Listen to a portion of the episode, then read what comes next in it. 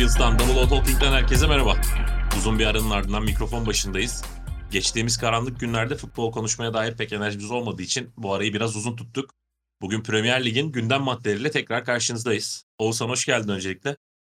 Hoş bulduk Okan. Dediğin gibi e, zor günlerden geçiyoruz. Hala devam ediyor. Bu unutulmuş gibi olsa da e, fazlasıyla zor bir süreç. Bunun dışında biliyorsun ülke olarak farklı farklı konularla da zor dönemlerden geçiyoruz.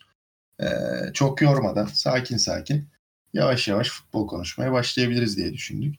E, ben topu tekrar sana vereyim. Hangi konuyla başlayalım sen söyle. Çünkü piyasa biraz karışık gibi duruyor. Piyasa bayağı karışık. Biraz değil bayağı karışık aslında futbol için. Premier Lig için. Çünkü bence çok enteresan bir istatistik. Sen de katılacaksın. Onu da paylaştık sayfamızda. Liverpool 1895'ten sonra yanlış duymadınız. 1895 yılından sonra ilk kez Manchester United'a 7 gol attı. İnanılmaz bir maç. İnanılmaz gitgeller. Hiç ilk yarısı 1-0 bitti bu maçın bir de üstüne üstlük. Yani Liverpool e, anka kuşu gibi geri döndü. Ne diyorsun? Liverpool'un dönüşü Liverpool'dan yani beklentiler bu değildi bence ki hala diyorum yani bu skor yani bir maçta Gakpo bu kadar oynayacak, Nunez bu kadar oynayacak ben hiç beklemezdim. E, maçın da kırılma anları bana sorarsan e, ilk 30 dakikadaki United'ın yakaladığı fırsatları değerlendiremeyip ve ardından belki 3. lig takımının bile yapmayacağı savunmadan çıkış hatalarıyla Liverpool'a istediğini verdi. Hatta biz hep şöyle söylüyorduk hani Liverpool son dönemlerde o eski bildiğimiz gegenpress yapan, topu alan, pozisyon üreten Liverpool değildi. Sanki Liverpool'u böyle bir 2-3 yıl geriye götüren bir maç oldu. Her anlamda yani hatta paylaşımları da hatırlıyorsun yani çalımlar olsun, oyun yani her top aradan gidiyor. Savunmada United hiçbir şey yapmıyor. Anthony eleştiriliyor. Bruno Fernandes kaptanlığıyla eleştiriliyor.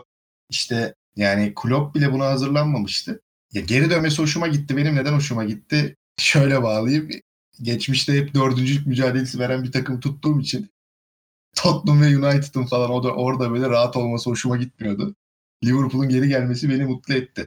Özellikle e, hücum hattındaki verim kulübü da rahatlatmıştır. Çünkü böyle bir şeyin etkisi belki önümüzdeki haftalarda daha büyük farklara neden olabilir. Takımı silkelemiştir diye düşünüyorum ben. Kesinlikle öyle ve şöyle bir şey söyleyeceğim ben. Ee, sen de katılırsın diye düşünüyorum. Premier Lig şeylerle meşhurdur biliyorsunuz. İşte torununun ilk maçı 5 sterlinlik bahis almış torunum gol atar diye. Adam golü atıyor adam 5 sterline 20 bin sterlin kazanıyor. İşte 1985 yılında Leicester City şampiyon olur 3 sterlin atmış. Leicester City şampiyon oluyor adam 100 bin pound kazanıyor falan gibi. E, iddia ediyorum Liverpool'un o gün Manchester United'da 7 gol atarak kazanacağına dair bahis yapmayı aklından geçiren bile olmamıştır. Hani dünyanın en fantezici böyle hani şey bugün maç ne olur ya dediğinde 6 atarız kardeşim demiştir 7 atarız diyen çıkmamıştır. Absürt bir maçtı. Şöyle bir şey söyleyeyim. Belki biri atmıştır. Vegors'un ailesinden biri atmıştır. Zaten bizim çocuk oynuyor 7 tane yerler demiştir. e, o konuya da bilmiyorum. Değinir miyiz? United cephesinde önce ben sana sorayım. Yani United'ın bu görüntüsü e, özellikle Vegors konusunda sadece ben, sen ve Batuhan Karadeniz e, bizle aynı düşünüyor. Bilmiyorum yani sen ne düşünüyorsun? Bu kadar olay Fernandes'in kaptanlığı konuşuluyor. İşte Erik Ten Hag onaylıyor. Onun dışında işte savunmada e, beklenen performans gösterilmiyor ve tam işler toparlandı. Şampiyonlar mı oynanıyor diye bakarken Enfield deplasmanında 7 yemek. Yani bunu nasıl özetliyorsun Okan? Yani şunu söylemek lazım. Futbolda büyük konuşmayacaksın. Enteresan şeyler söylemeye çalışmayacaksın. Ya hepimiz biliyoruz bir teknik direktör için her maç e, kağıt üstünde kağıt üstünde aynıdır. Hani aynı sahada oynanır vesaire. Ama bu edebiyatları yapmaya gerek yok bence. Ben Erik Ten Hag'a orada çok kızdım. Ya işte Enfield Road'da Liverpool'la karşılaşmak hakkında ne düşünüyorsunuz? E saha aynı, top aynı, topun içindeki hava aynı, çim aynı. Hiçbir fark yok benim için diyor. E yani böyle konuşmalara hiç gerek yok. Ee, hani maçın büyük bir maç olduğunu bugün Sir Alex Ferguson'a sorsan o da söyleyecek.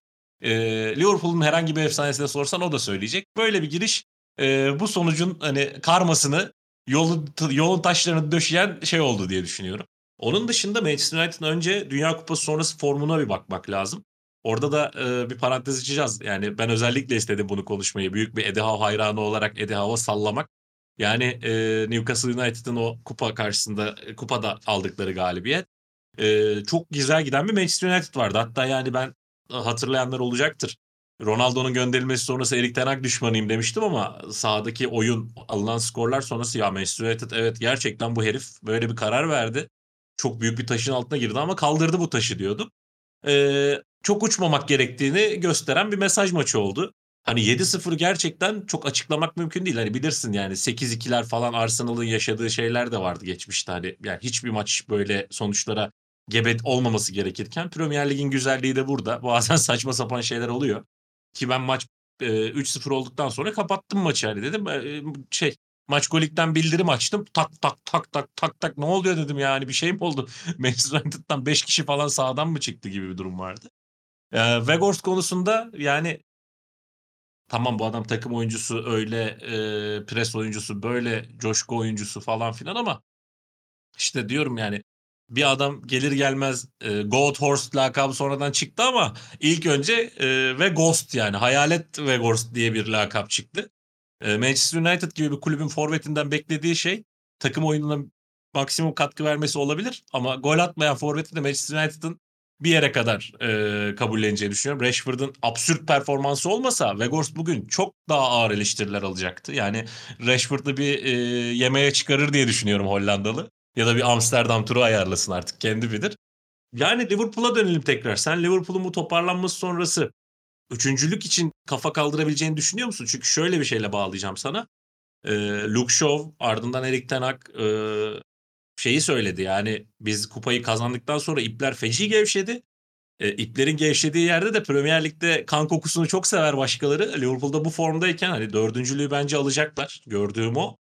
Ee, ama üçüncülük için de yarışa girerler mi sence? Bence girerler Okan. Ee, neden girerler?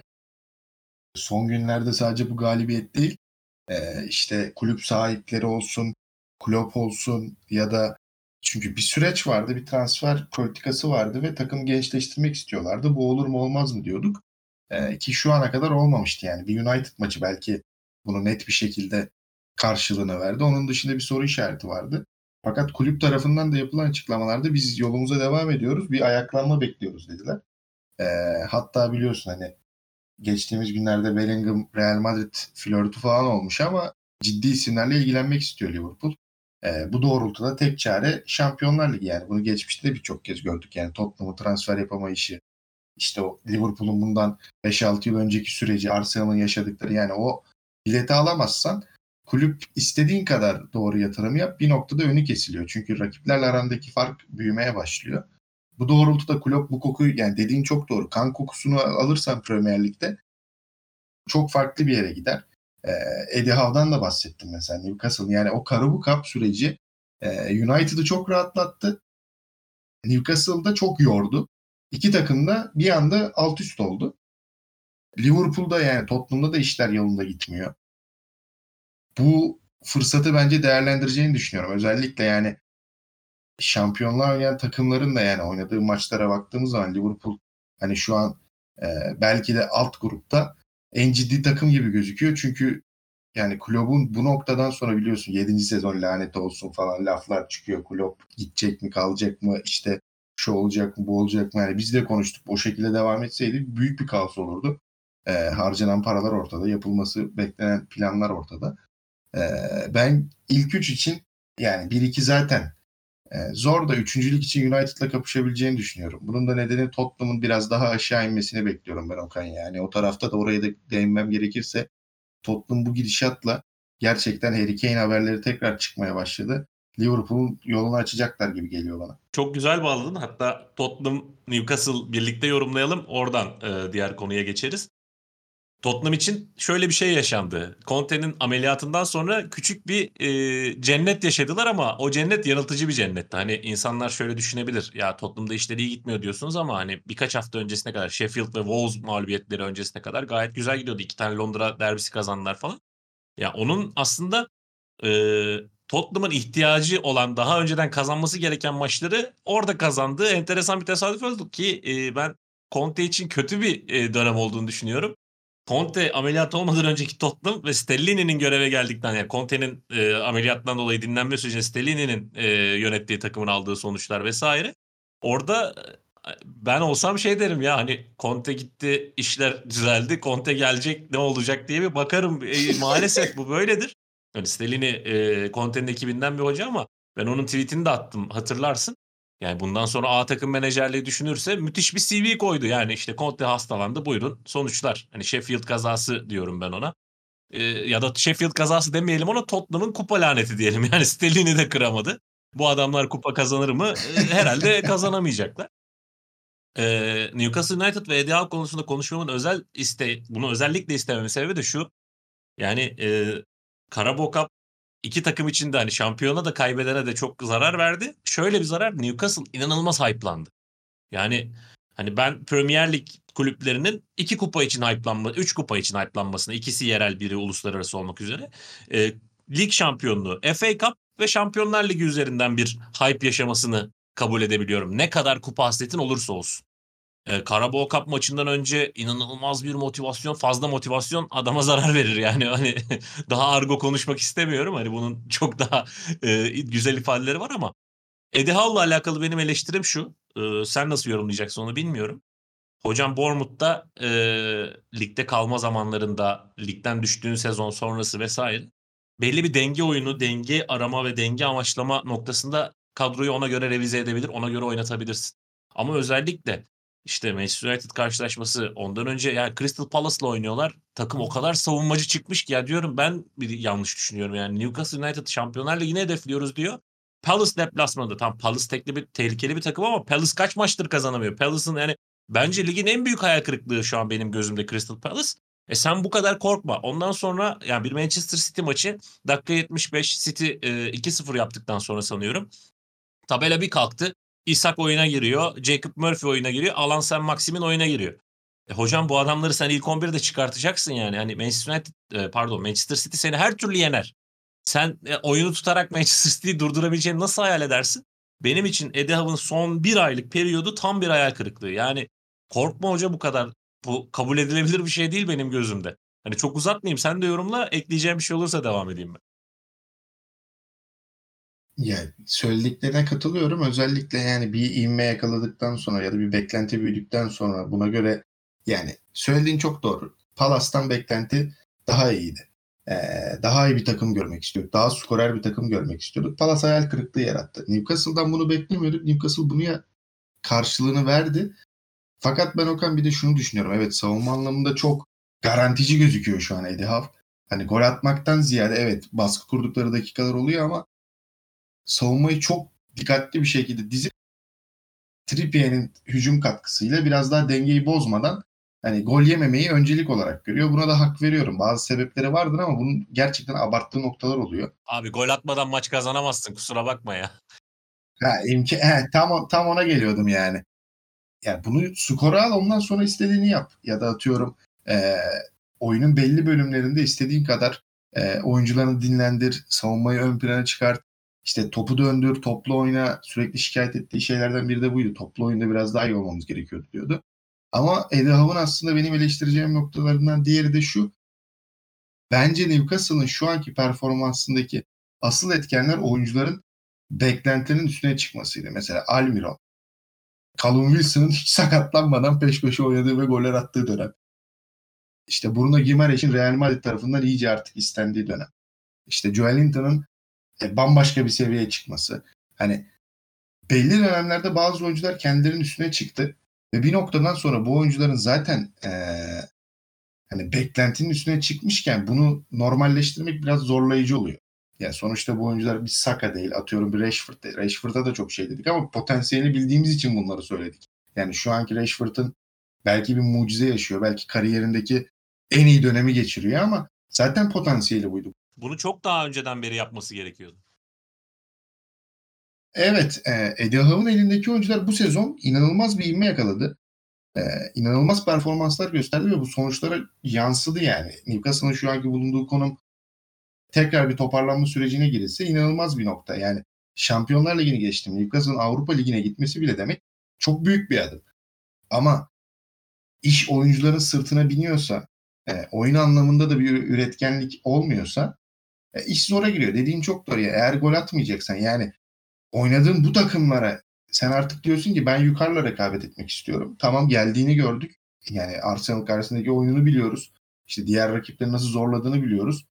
Ama sen alt taraftaki takıma bu kadar çağ gözükürsen e, kokuyu alan yukarıya çıkar. Chelsea 5 hafta üst üste kazansa yine burada. Hani e, bunun bir garantisi yok. Bu takımların elindeki oyunculuk kalitesi belli. Bu takımların yaptıkları iş belli. Yani Eddie Howe'dan ben daha çok Fulham Marco Silva e, hikayesi beklerdim. Mesela Mitrovic'in oynamadığı, oynamadığı dönemlerde Marco Silva daha farklı oyunlar üretip takımdan yine verimlilik alabiliyor. Ama şu anki Eddie Howe'da oyuncu değişiklikleri de hazır gibi gözüküyor Okan. Yani 3 oyuncu ya bu skandal zaten. Bir menajerin bir anda e, iki oyuncudan fazla oyuncu sokması demek sahi bittiği andır tamam mı? Bu her sporda böyledir. Yani ben 15 yıl basketbol oynadım. 3 oyuncu birlikte giriyorsa büyük bir tehlike. Yani Newcastle'ın acil toparlanmasını diliyorum. Başka bir şey söyleyemem. Ya özet çok güzel özetledin ve benim gözümde şu da var. Yani şunu söylemek lazım. Kimse kusura bakmasın. İstediğin kadar dünyanın en iyi takımıyla oyna, dünyanın en dominant takımıyla oyna. Sen de aynı şeyi düşünür müsün? O sana da öyle sorayım. Yani sen e, Manchester City'ye yenilmemek için Sean Longstaff'a mı güveniyorsun? yani Longstaff'ın orta sahada koyacağı performans mı senin bu maçı kazandıracak? E, kusura bakma buna Longstaff ve ailesi bile inanmıyor.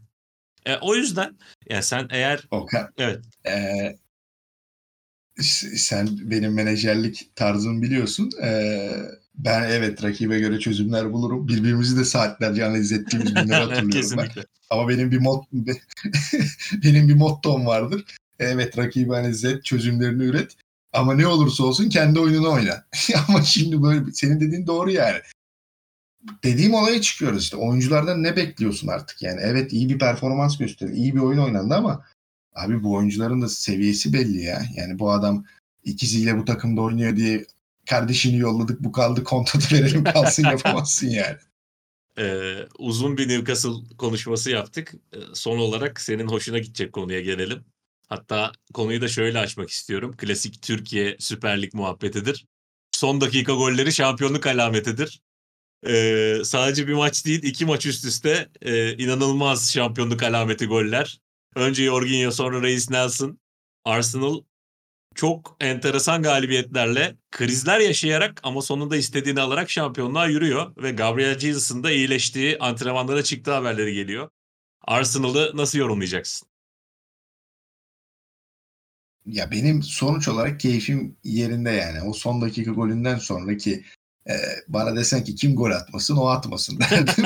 e, çünkü e, ben yolcu olması gerektiğini düşünüyorum. Yani yeteri kadar süre alamıyor. Hem oyuncu için hem kulüp için e, böyle ayrılıkların doğru olduğunu düşünüyorum. Çünkü asıl yani A takımda ilk 11'de bulunan oyunculardan seviye olarak çok altta bir oyuncu. Ama bu sezon girdiği dakikalarda verimli işler yaptı. Bir şans galibiyeti Okan. Yani Arsenal deli gibi korner kullandı. Deli gibi e, şut attı. Deli gibi kaleyi buldu. Oyuna baskı kurdu ama neden şans galibiyeti diyorum? E, ben Arsenal galibiyetlerinden öte şuna odaklanıyorum. Bilmiyorum katılıyor musun ama savunma anlamında inanılmaz bir kriz var. Maçı izledim mi tam olarak?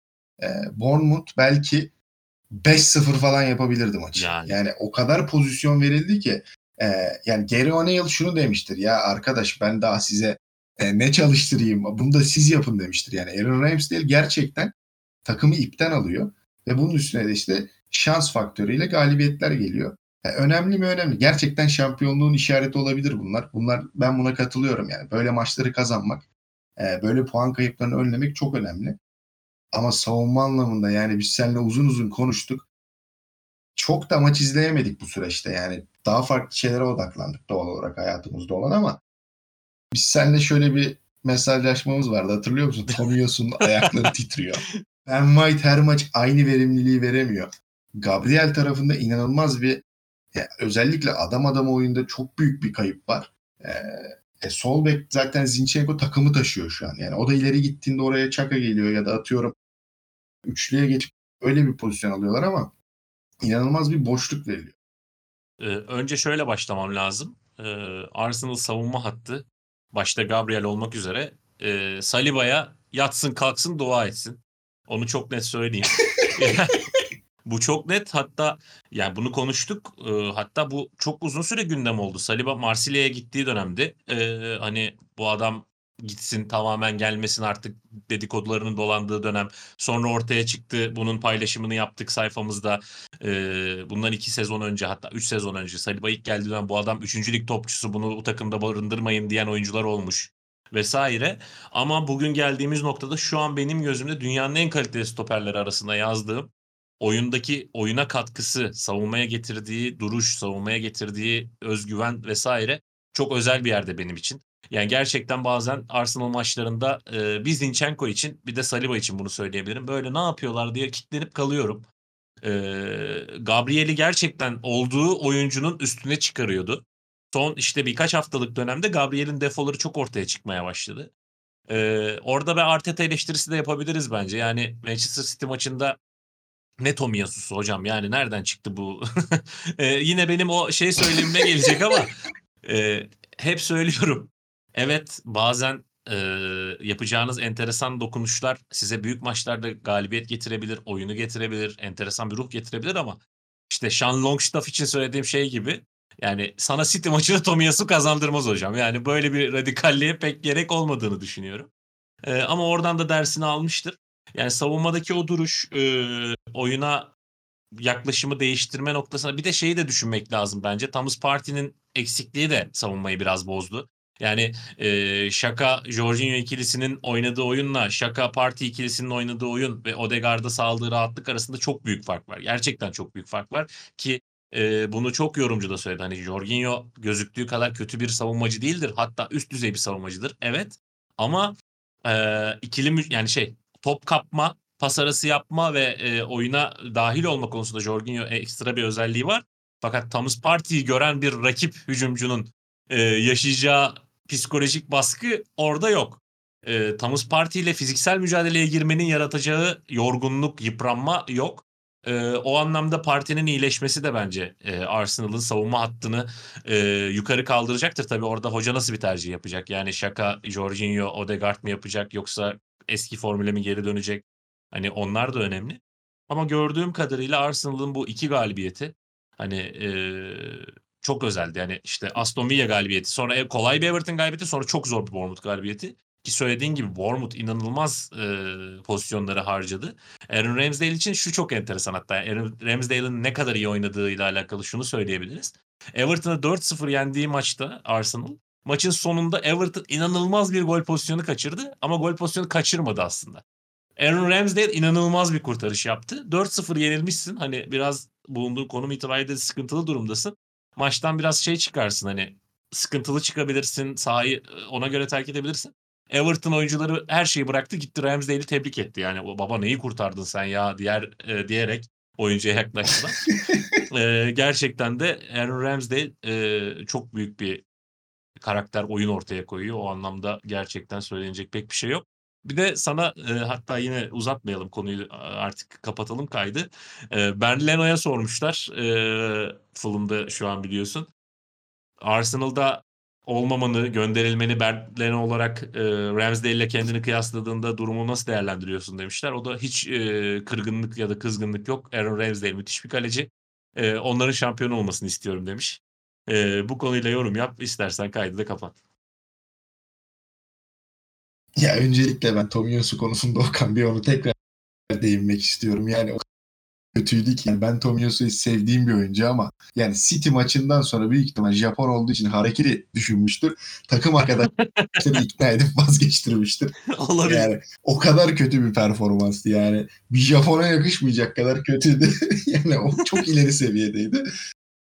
E, Luko'ya gelirsek de Ramsdale gelirken ben biliyorsun ben Ramsdale'e asıl ihtiyaç olarak bakmıyordum. Hani sonuçta Leno benim çok beğendiğim bir kaleci. Gerçekten çok Özellikle. Arsenal'ın rezil savunmasında inanılmaz işler yapıyordu. Ee, hep herkes sorgulamıştır ya hani e, Ramsdale'e gerçekten ihtiyaç var mıydı? Leno gibi bir kalecim var diye bakıyorduk ama işte liderlik yönleri. Leno biraz daha e, sakin, biraz daha nasıl diyeyim sessiz kalmayı bilen bir kaleciyken e, Ramsdale tez canlı, savunmayı ayakta tutabilen. Belki bunun da çok büyük bir etkisi vardır. Arsenal'ın o iyi dönemlerindeki savunma performansında Ramsdale'in inanılmaz bir etkisi vardır. Bunun dışında yani bence bütün İngiltere açık ve net söyleyeyim yani bir Tottenham taraftarı değilsen ya da atıyorum şampiyonluğa oynayan işte Manchester City taraftarı değilsen Arsenal'ı yani sadece Türkiye'deki forumlara bile baksak herkes Arsenal destekler oldu ki ben bu konuda bir uyarı yaptım. Kesinlikle. Ee, sakın Liverpool gibi olmasın. Ben yani 20 yıldır kupa bekliyorum Okan. Çıkıp şimdi adam ben ya Gunners ya diye bağırırsa ben kendimi savunmayayım yani. Ben istemiyorum. Ben Liverpool gibi bir takım olmak istemiyorum. Türkiye'de 5 kişiden ikisi Galatasaraylı ise ikisi Liverpool anasını satayım. Böyle bir şey olabilir mi? Şöyle bir parantez açayım. Ee, Formula 1'de de oldu biliyorsun. Ee, geçen sezon, iki sezon önceye kadar herkes Hamilton'a sövüp Verstappen'i övüyordu. Şimdi Verstappen iki sezon şampiyon oldu. Bu sene de şampiyon olacak büyük ihtimalle. Herkes Hamilton'cı olup Verstappen'e sövecek. Bu iklimde var bu herhalde.